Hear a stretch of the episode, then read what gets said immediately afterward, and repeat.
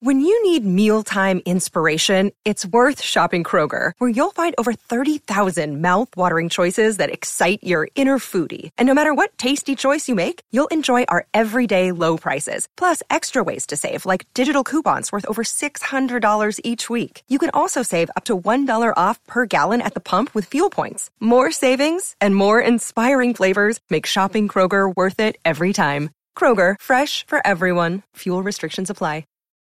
Look, Bumble knows you're exhausted by dating.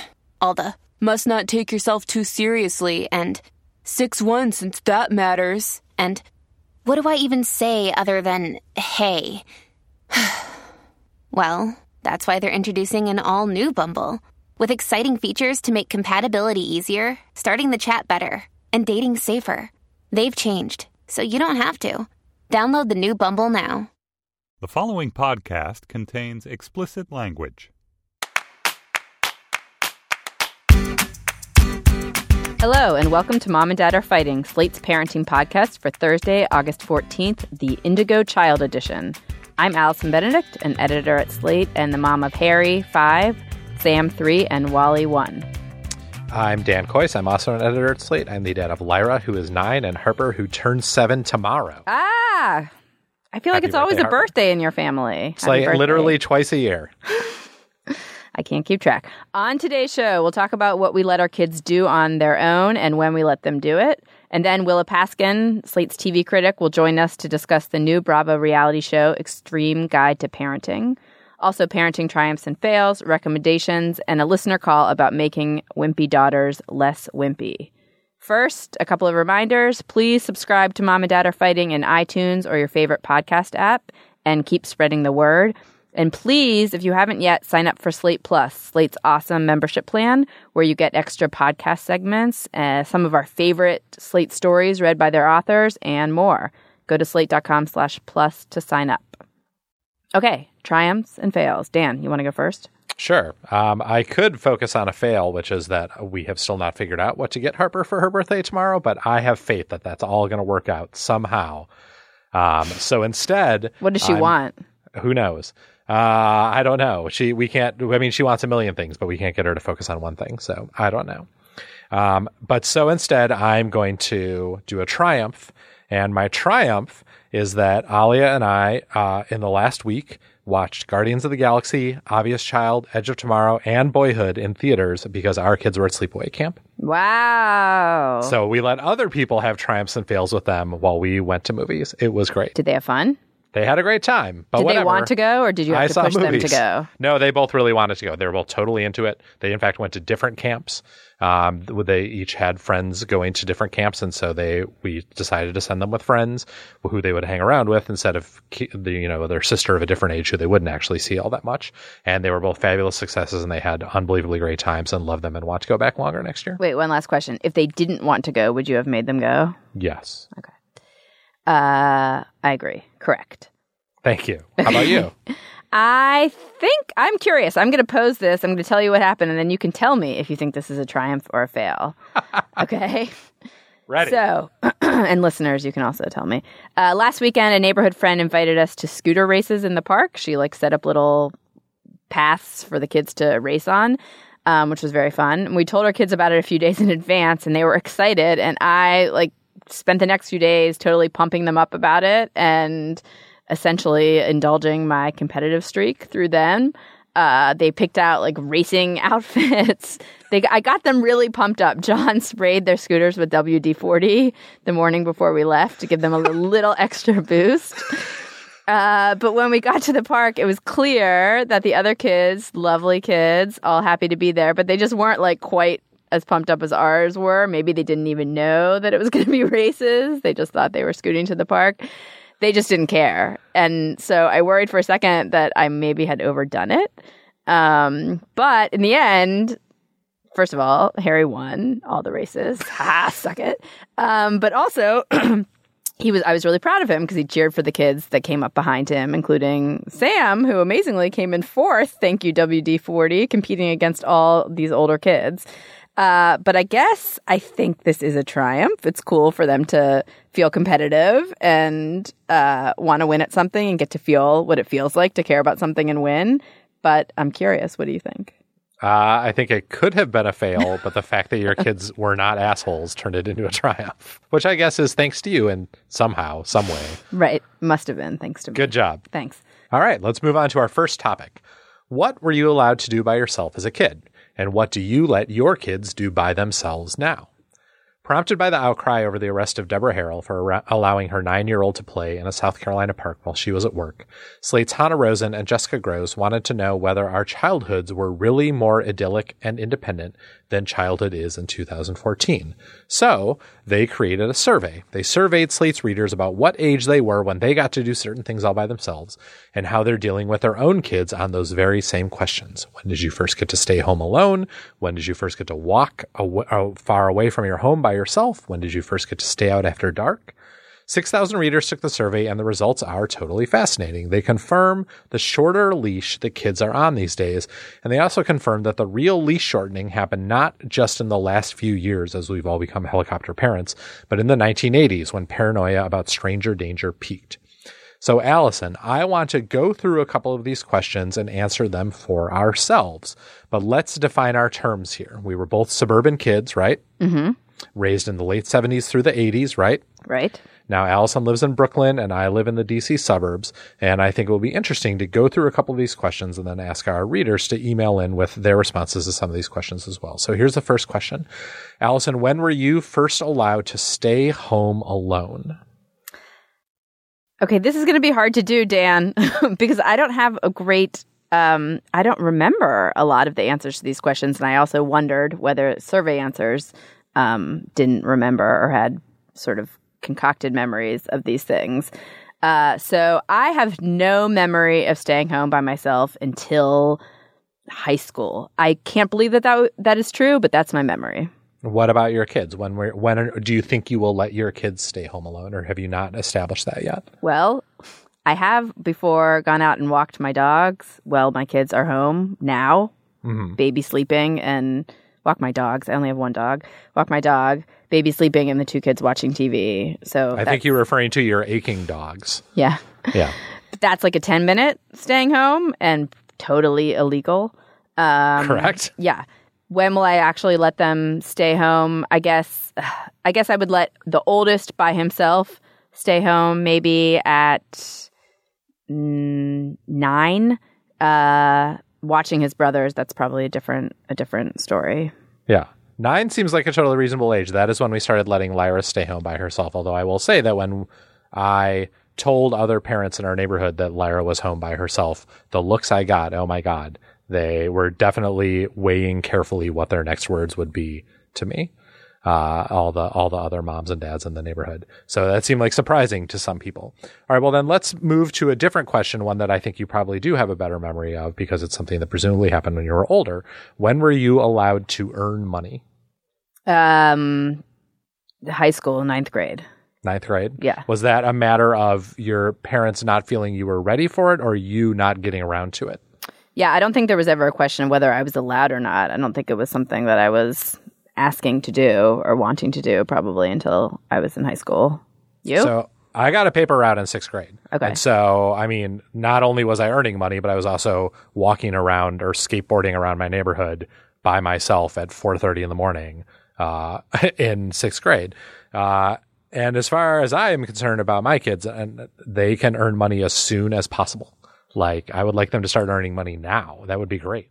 I find that I found the question actually to be a funny one to have on the survey. I mean, I suppose doing a paper route at four thirty in the morning by yourself is uh, it fits into all these other things about what you're allowed to do by yourself. But if you're, say, I don't know, in sixth grade and allowed to go somehow work at a fast food restaurant, which you wouldn't be allowed to do, but you know, work around other people, then it's not a question of of being alone. I mean, I, I guess it's a question of independence, but it seems Yeah, I think it matters. It's a question of independence, and I do think that pa- certain families have different philosophies about about whether about whether earning your own money is something a kid should be allowed to do at a certain age, like or whether that should be something that you know your parents handle or deal with or worry about on your behalf. I am totally in my favor in favor of my kids learning the value of work and earning their own money. I can't envision what that job would be at a at a young age. There are no, I mean, kids don't do paper routes in Right. Brooklyn. I don't know. They don't do them anywhere. I don't anywhere Think they do them anymore. anyway, right? No. So what are those jobs that a young kid could have? They could be child stars. That's probably what's going to happen with my. They could babysit. They could babysit. Yeah. What's the so the going age for babysitting in our neighborhood? And this is actually something that the survey didn't ask, but which I think is a really interesting question, is that basically once kids are in middle school, they are considered essentially eligible for babysitting. So there are sixth graders who will do daytime babysitting in our neighborhood. And then once you hit seventh or eighth grade, you are then eligible for nighttime babysitting. Sixth grade is how old? Sixth grade is uh, usually 12. 13. Okay. Does that seem crazy to you? No, that seems right to me. Um, we actually have a, there's a 10 year old in our neighborhood who's incredibly responsible, and we've talked about whether we should let her watch not all, but a couple of our kids during the day. Yeah, I mean that seems reasonable and legitimate to me. Um, but may, maybe someone will email in and say that you're crazy. But so you seem to have an issue in some respects with this survey, or a concern about the survey that people remember their childhoods differently than they actually occurred. Do you think that that is at play here? I think partly. I mean, I believe this. I believe the outcome, the shifts. I mean, this survey c- confirms what other studies have found. I don't think that you know. I don't think we got bad results at all. But um, but I also think I don't know. I I don't think I'm probably unique in not really remembering that first time my parents let me do every single thing. I can sort of like imagine my when around I was out late with my friends bike riding, uh, but I don't remember like okay tonight is your first night that I'm allowing you to go out bike riding. So I just you know I wonder. I think there is probably a bit of nostalgia in play. That's always it's always uh, you know the generation that is it's the parents now that thinks it was better back when they were kids.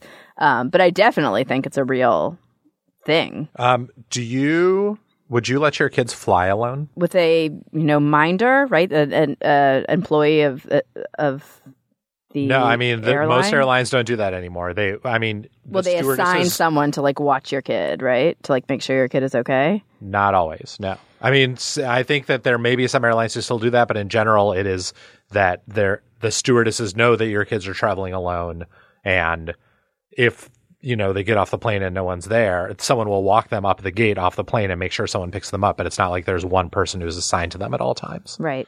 I mean, yeah, eventually I would let them fly alone. Um, what age? The, again, like these are really hard for me to answer because my kids are still little. What I, I what do you think? Do you think Lyra flew girls- alone. Lyra flew alone last summer, and Lyra and Harper are flying alone together to Wisconsin on Sunday. And it was like a fairly painless process, other than the like total paralyzing fear I felt the entire time the plane was in the air. But it was painless for them. They loved it. And Yeah. it was like a it was like a basically totally safe thing that made them feel so grown up. And we've talked about this before that it seems like the real goal in many ways is to like instill a sense of adventure in your kids and to make them feel like they've accomplished things while also keeping it, you know, as safe as you can really keep it. Um, you know, it's and to that point, you know, letting them ride bikes around the neighborhood seems fine if you have a neighborhood where people don't drive like lunatics and where biking is like safe. Right. You know, that's a way to let them feel like they're having an adventure while not actually putting them in danger, right? That's the line that we are always trying to draw. I'm going to be honest when I'm when I think about any of these things, my answer doesn't really depend on whether I think it's a safe or a dangerous thing. I think e- each time you ask me a question, I think do people do that? like I want to know what the norm is, which is actually the worst, you know, instinct to have. Yeah. Um, so, and, and again, I feel like I have no sense of when kids are now allowed to do certain things and it shouldn't really matter. Although I do want my kids to be out with other kids. I don't want them to be like the only kid out in the street bike riding simply because that's not as fun or as safe. Um, they want, you know, neighborhood kids when we were growing up looked out for each other or hurt each other, but also looked out for each other. The other day, I let my three year old, I let Sam scoot around the block without me. And I sort of thought that was a bad decision. Like he, I guess he waits at the corner for me when I see him, but who knows? Like he's three. And I had like nightmares about it then that, that night. but he was fine, right? He was fine.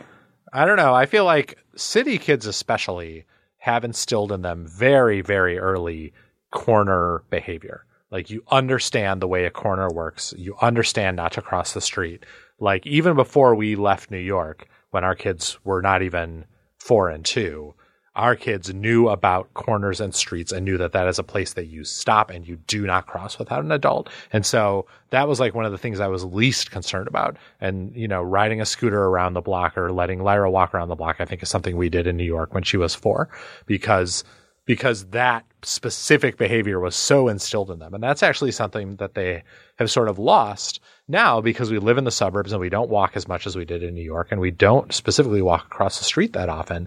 And so one of the reasons that I feel like my kids, probably the primary reason that my kids have a shorter leash now than I did when I was a kid doesn't have to do necessarily with stranger danger or with a different kind of community or a lack of community or anything like that. It has to do with the simple fact that I live on a really busy street in the suburbs and I lived on a dead end street when I was growing up. And on that dead end street, I think my parents felt free almost immediately to let me go out and roam the neighborhood to my heart's content and go to all my friends' houses, which were all across the street from mine. Whereas I do not feel comfortable at all letting my kids cross our busy Williamsburg Boulevard to get to all their friends' houses, which are also across the street, because uh, it just seems like a really bad idea. We live right in the middle of the block and there are fucking cars coming over the hill and they're going 45 miles an hour and it just seems like a disaster waiting to happen. And so maybe what we really need to do is to just give our kids street crossing lessons. What do you think? maybe think? that is the solution. What do you think about um, if you if left to their own devices? Like if you let your kids, I don't know, the place we used to go would would be the mall. Now I guess our, the mall to my kids is the playground. But one of the things that came out in reader comments uh, responses to this survey were like, "Oh yeah, we used to, you know, make fires and blow up light bulbs and whatever. Do you know dangerous some a little bit dangerous stuff?" And I kind of think like when kids get together alone these days, do they even do that stuff? Like, like, I, I just wonder. I feel like have like have we sucked that out of them, or are there has culture changed the things that kids want to do? I feel like if, if I left my if I left Harry alone with like a bunch of kids his own age, they would not, you know, do naughty things like that. I don't think that's true. I think that a, a certain amount of that energy has been sucked up by video games. Yeah. In a way that was not true when we were kids. I mean, we played Atari now and then, but you know, we did not. Video games were not something that could occupy hours of our time the way that they often do and can for kids now. But I do think that if you put especially a big bunch of boys together over the age of like six or seven, within 20 minutes, they will be intentionally breaking something. Yeah. Um, and like, I think that that's the way probably it should be. And I mean, not exclusively boys either. I also see girls get into crazy mischief with stuff all the time. But I do, I don't think that that has gone away. I think that there is still a sense of physical experimentation, but it, that comes more easily by being unchaperoned for a long period of time, which just doesn't happen that often. In Right. fact, I think it happens most often for my kids at school. At school is the place where they're most likely to be with a big group of kids with no adult paying attention to them for more than 10 minutes. Because at home, that just doesn't happen that much at all. Yeah. Definitely my best best memories of childhood were like, you know, walking around the neighborhood and there's a place we used to go back in the woods and that's where I first smoked and that's where I first drank and that's what I want my kids to do too. Um and You don't even have woods, though. well, yeah, I don't know if it's harder to to manage that because if they do that, you know, in Prospect Park, they're going to get arrested Right. or also, cigarettes are literally like $15 a pack right now. It is going to be really hard for them to get their hands on a cigarette. well, they'll be working. Yeah. Oh, that's true. That's true. All right, listeners, we want to hear from you. Are you keeping your kids on a shorter leash than than you were on when you were little? Are there things that you let your kids do now that you would have never gotten away with when you were a kid? Do you have a really great story of setting something on fire during your unsupervised childhood? Send us an email at momanddad at slate.com. That's M O M A N D D A D at slate.com. All right.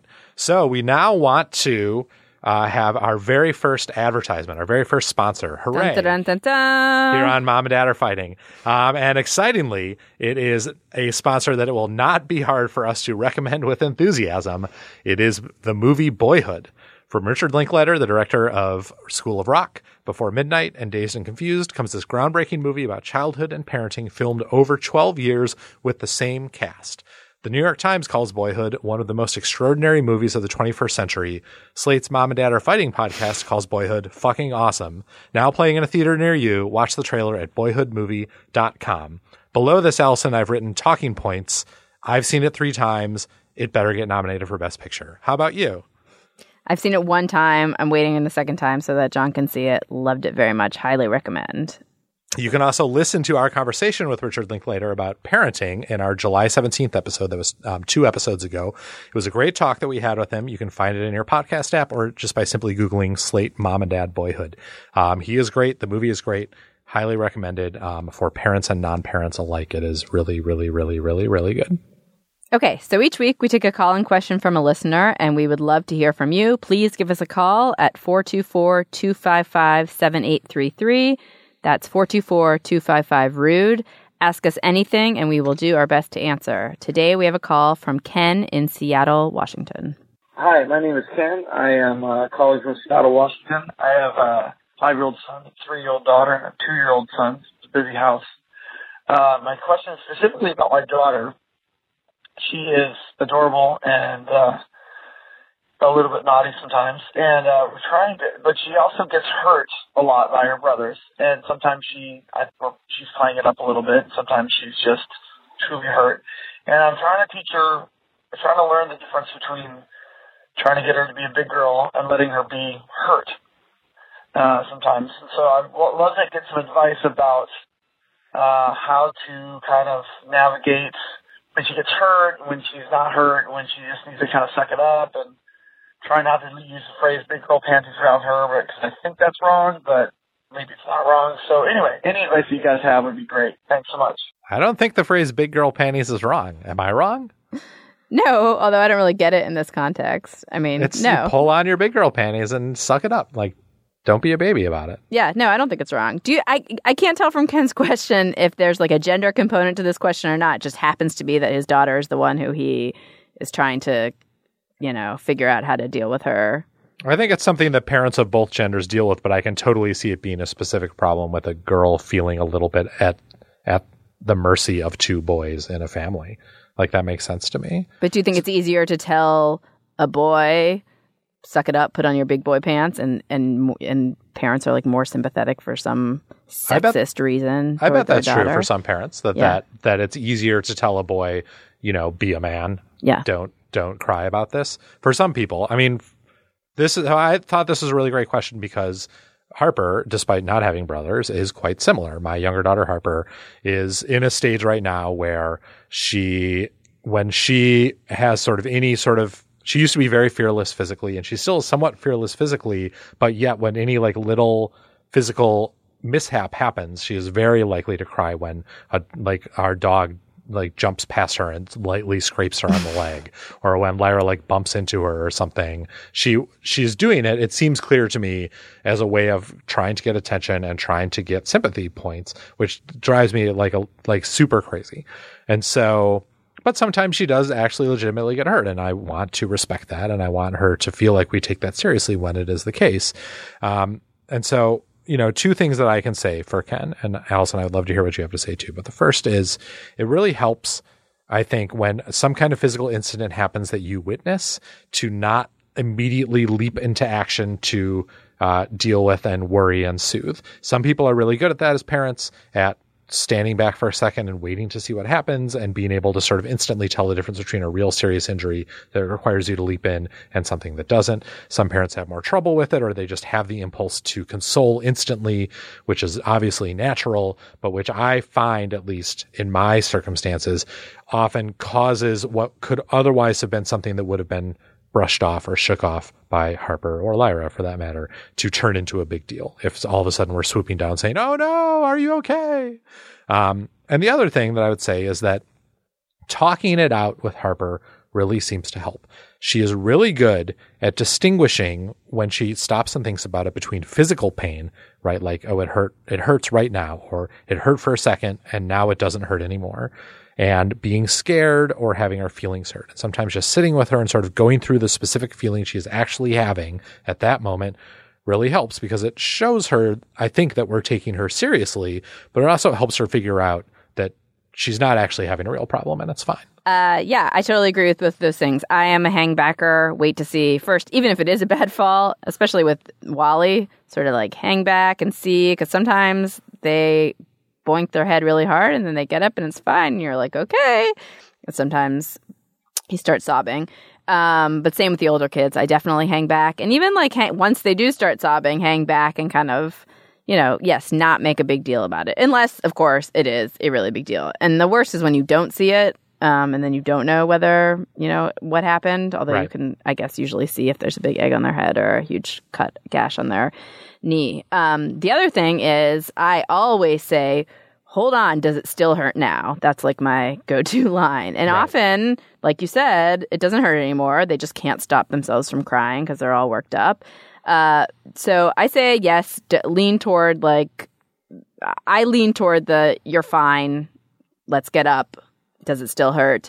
My one band aid to the problem is band aids. I will give out band aids like for anything because that Yeah. totally works. So, like, Yeah. I have a band aid? And you give them a band aid and then everything's fine. And I used to like withhold band aids because this, this cut doesn't, you know, need a band aid. This one does, but this one doesn't. Let's see how does this one need a band aid? But now I just give band aids for everything, even invisible boo boos. That's a really good idea. and I do think the gender issue is interesting. And I would just sort of basically address it by saying, uh, I I see I understand why for some people this is an, an issue with girls maybe more than it is with boys. I understand why for some people they have an instinctive response with boys to more easily tell them to suck it up. But I have no problem also telling girls to suck it up and put on their big girl panties and not make a big fuss out of something that isn't a big deal. And I encourage everyone to do the same. Okay, on to our second topic. Extreme Guide to Parenting is a new reality show on Bravo, which each week follows families with very specific or unique parenting styles. Is that the same, specific or unique? Why am I saying that? Let me start it again. Extreme Guide to Parenting is a new reality show on Bravo, which each week follows families with very unique parenting styles and philosophies. The first episode follows the Adler family, whose mom calls her approach to parenting eco kosher shamanistic aromatherapy, and the Masterson Horn family, two dads whose philosophy is to basically never leave their daughter's side. I have a lot of feelings about the show, and here to discuss them with me, with us, is Slate's TV critic Willa Paskin. Hey, Willa. Hey. Hey, Willa. What did you think of the show? Well, so I have to offer a disclaimer on appearing on this podcast, which your you know listeners should know, which is that I do not have a child. So Right. I may have different feelings about a show about crazy parents than you guys do. right. Many of thoughts our listeners also don't have children. Right. Willa. I, I would just say I just thought it was important information, a relevant piece of information. Anyway, I thought you Um, were going to say, like, I am an Adler offspring. I am an eco shamanistic aromatherapy uh, practitioner. No, I-, I thought the show was really interesting, almost mostly because of its point of view, which is simultaneously like look at these crazy parents so feel better than them right they, they take three parents i mean the first two episodes have three sets of parents who all have are the kind of parents who have philosophies that they say straight facedly to the camera that seem at times extremely intense to the point of being sort of like you're just supposed to wonder what these people are doing, you know, that it's it's too extreme. And then at the same time, obviously they're all extremely loving, extremely engaged parents. So, you know, it's kind of trying, as with most reality shows, to sort of have it both ways, where you feel a little bit superior to them, but also they don't seem so horrible all the time. Right. It's like, I mean, one notable thing about this show, unlike some reality shows, a lot of reality shows, you can just tell that everything in these people's future lives is going to be a train wreck. When in fact, it mostly seemed to me that probably all these kids are going to eventually turn out just fine because as as sort of out there as their parents' parenting strategies might be, yes, they are all based essentially in a great deal of love and and affection for those children, and I bet those kids will be okay. Except that they're putting them on a reality show on Bravo. Well, Yes, well, so that does suggest a slightly larger pathology, and it seems like the maybe the real extreme guide to parenting should be a reality show about parents who put their kids on reality shows. Although though, I do think the fact that it's just like these one-offs and it's not, like it's you know the the families appear in one episode and often the kids are extremely little and like never going to remember it makes it less totally strange to me. I, I mean, I think also it's the fact that I mean it's it's not good. Obviously, it's not good to have your kid show, but I think also the fact that these parents sort of uh, or some of them seem like they really imagine themselves as representing an idea. It's like they're proselytizing that idea a little bit, um, which is which is a strange thing, obviously, but it's sort of I think part of their motivation for being on the show. Well, and it's very. I mean, to me, it's it's very. At that part is very true to life. What, the way you decide many instances to raise your kid is what you really deep down think is the right way to do it, not just like your way to do it. And a lot of the parents on the show do say like this is what's best. The, the, on one of the episodes, it only follows one family um, the whole time. These this atta- attachment parenting family, and the mother says many times to her friend who doesn't breastfeed and doesn't um, and doesn't do other attachmenty things and wants to vaccinate her children and wants to vaccinate her children, which the uh, with the which the the attachment parenting mother is pretty sure she's not going to do. And the episode is largely about her deciding whether or not to expose her kid to chickenpox.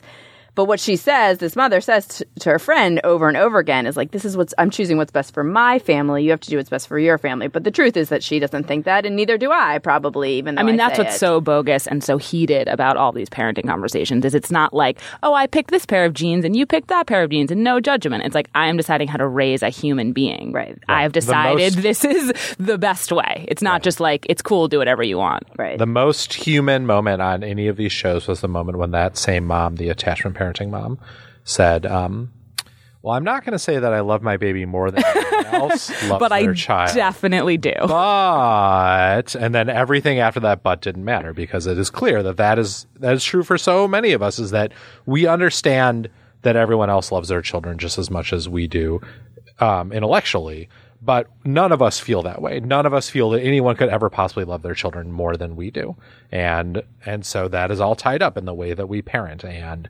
even if we are not the kinds of parents who proselytize for a certain style of parenting, we still often, in many cases, really do believe that we're doing things because we believe them to be the best way to be parents that we can possibly imagine.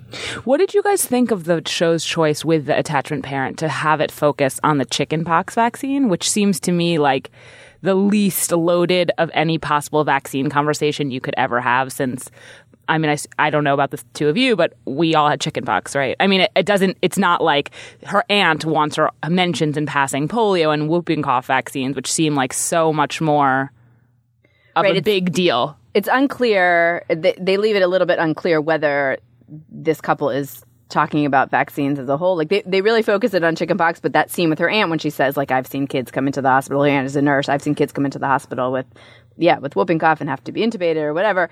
And so you don't really know are they re- are these Right. parents thinking that they're not going to vaccinate at all, or are they just questioning the chickenpox vaccine, which does seem. I agree with you. I mean, not to me, it's not. I we do all the vaccinations, Right. but it does seem like one lower, one lesser, One less kooky yeah, thing. than no vaccines at all.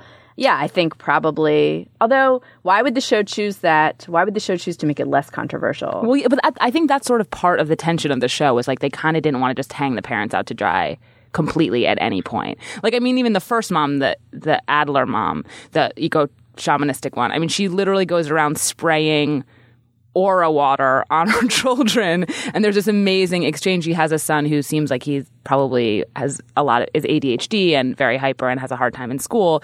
And she refers to him over and over again as an indigo child at like to the point that she has a meeting with with a psychiatrist. And she says he's an indigo child. And the doctor says well he's, he's never going to like wait online. You know growing up you know he's never going to be pay attention. Everyone has to wait online. And she said no no. He has to, he's supposed to change the world.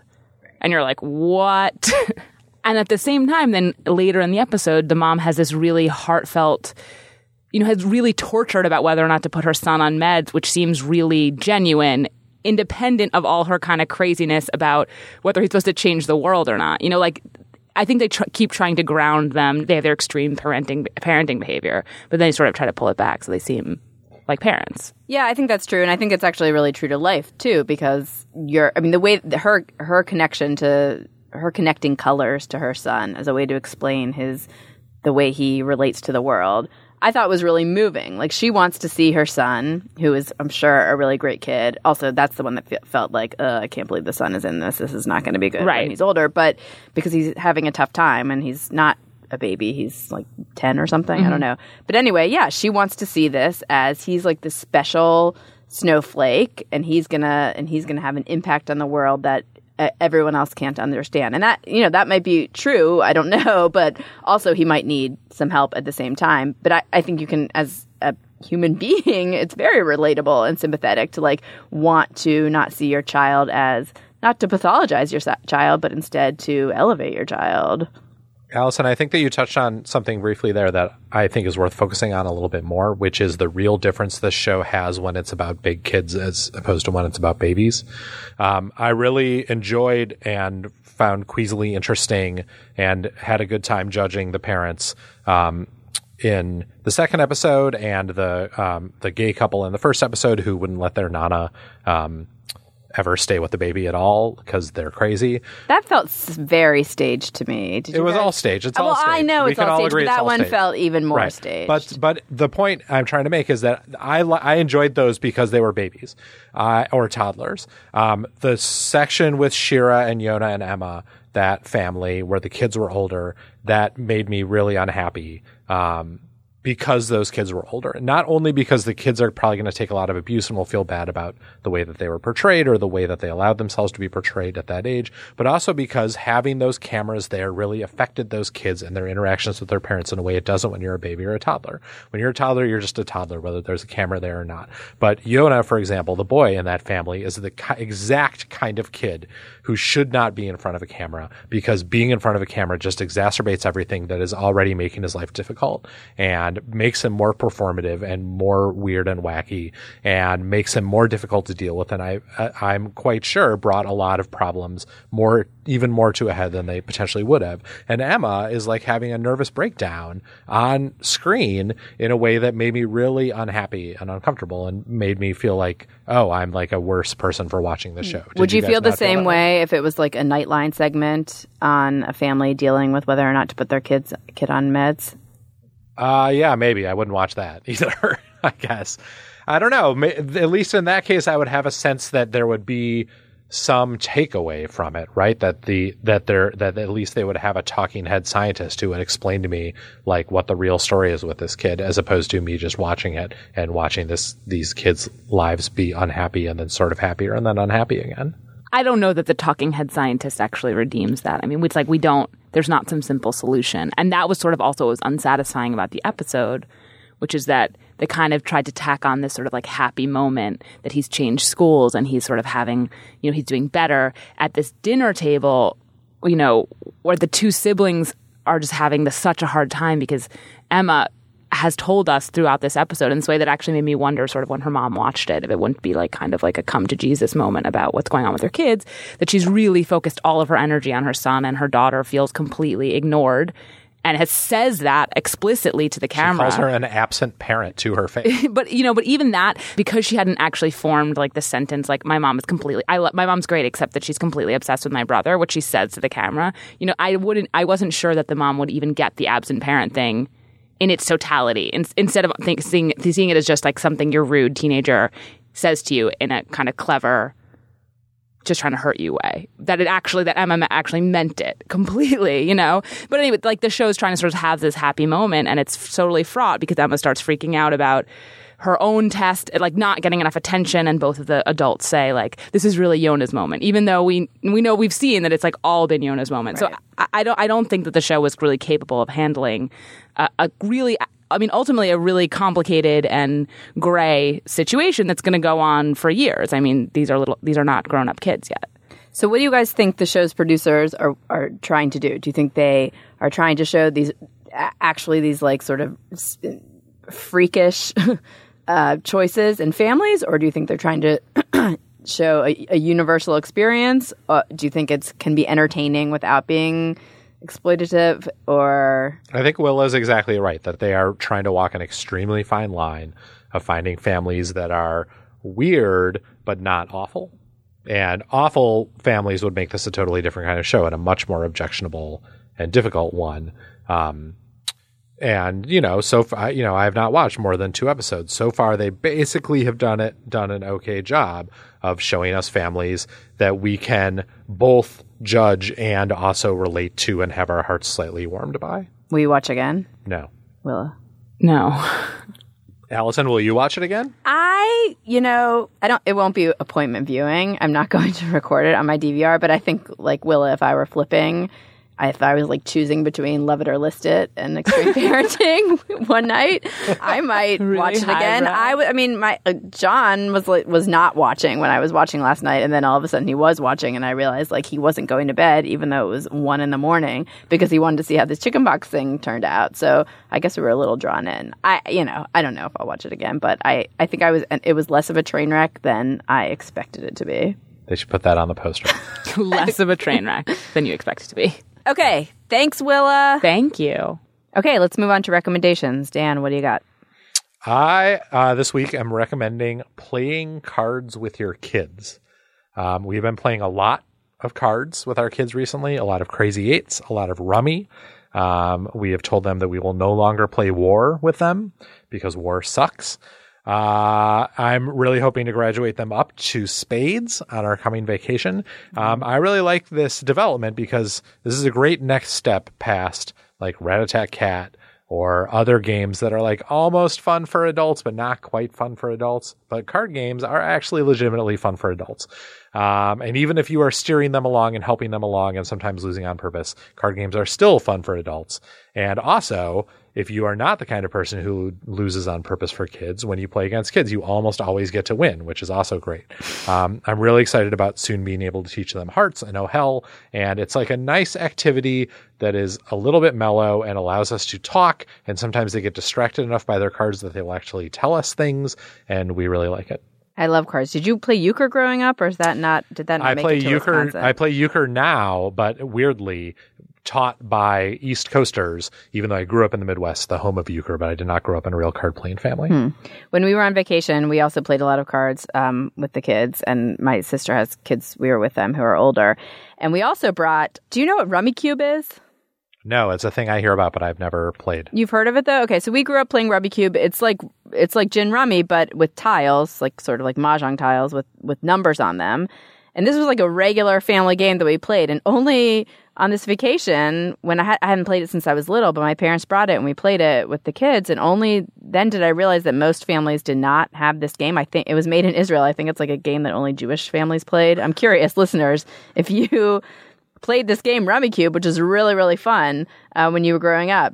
Write me and tell me if you're Jewish because I'm just curious if that's the if that's the explanation. Okay, so my recommendation. This was really fun. Yesterday, I had the extreme pleasure of uh, sitting in a colleague's office who is like seven months pregnant. I think she had just gotten back from lunch with her mother, and her mother had brought her her own baby clothes, the, my colleague's baby clothes from when she was growing up in the 70s. Um, and she brought them for her future daughter, and we opened them up together. I don't know why I got to be part of this thing, but holy shit, they were so cute. I mean, I have a real, like, you know, I love little girl clothes because I've never gotten to buy any Right. for my own kids, but these were crazy cute. So if you're if you have a little daughter in your life or a little girl in your life, uh, or are looking to buy a baby gift for someone, go onto eBay and look up these brands: Debby Dare, D E B B Y Dare. Uh, Betti Terrell, which I believe is still a brand, but just look up the stuff from the 70s. And Betti is spelled B E T T I, Betti Terrell um, in Tiny Tots original imports. The stuff is really, really cute. That is such a hilarious recommendation. I can't even stand it. I will say that uh, Little Boys Clothes from the 70s is also totally adorable and notable. I think both girls and boys' clothes from any time be- before like 1986 is notable for how totally durable and long lasting it is. Yeah, these were like beautiful dresses that hadn't looked like they had never been worn. Right. Well, one problem though is that with almost all these clothes, you may have to iron them Yeah. unless you don't care about your kids being rumpled, which maybe you don't. Which I don't know, even know how to iron. I've never picked up an iron, really and truly. Well, there you go. Uh, and that's our show. Please email us at momanddad at slate.com with your thoughts about today's show, parenting tips, and suggestions for future topics. Please subscribe to our podcast on iTunes and call us with your questions at 424 255 7833. Thanks to Willa Paskin for joining us. Thanks as well to our sponsor, Boyhood from IFC Films. Thanks to Chris Wade for producing this podcast and to Andy Bowers, executive producer of all Slate podcasts. Thank you, thank you, thank you to our intern Laura Smith. This is her last week. Thanks, Laura. Bye, Laura. You've been awesome. You're the greatest. and thanks, Dan. Thanks, Allison. Thank you all for listening.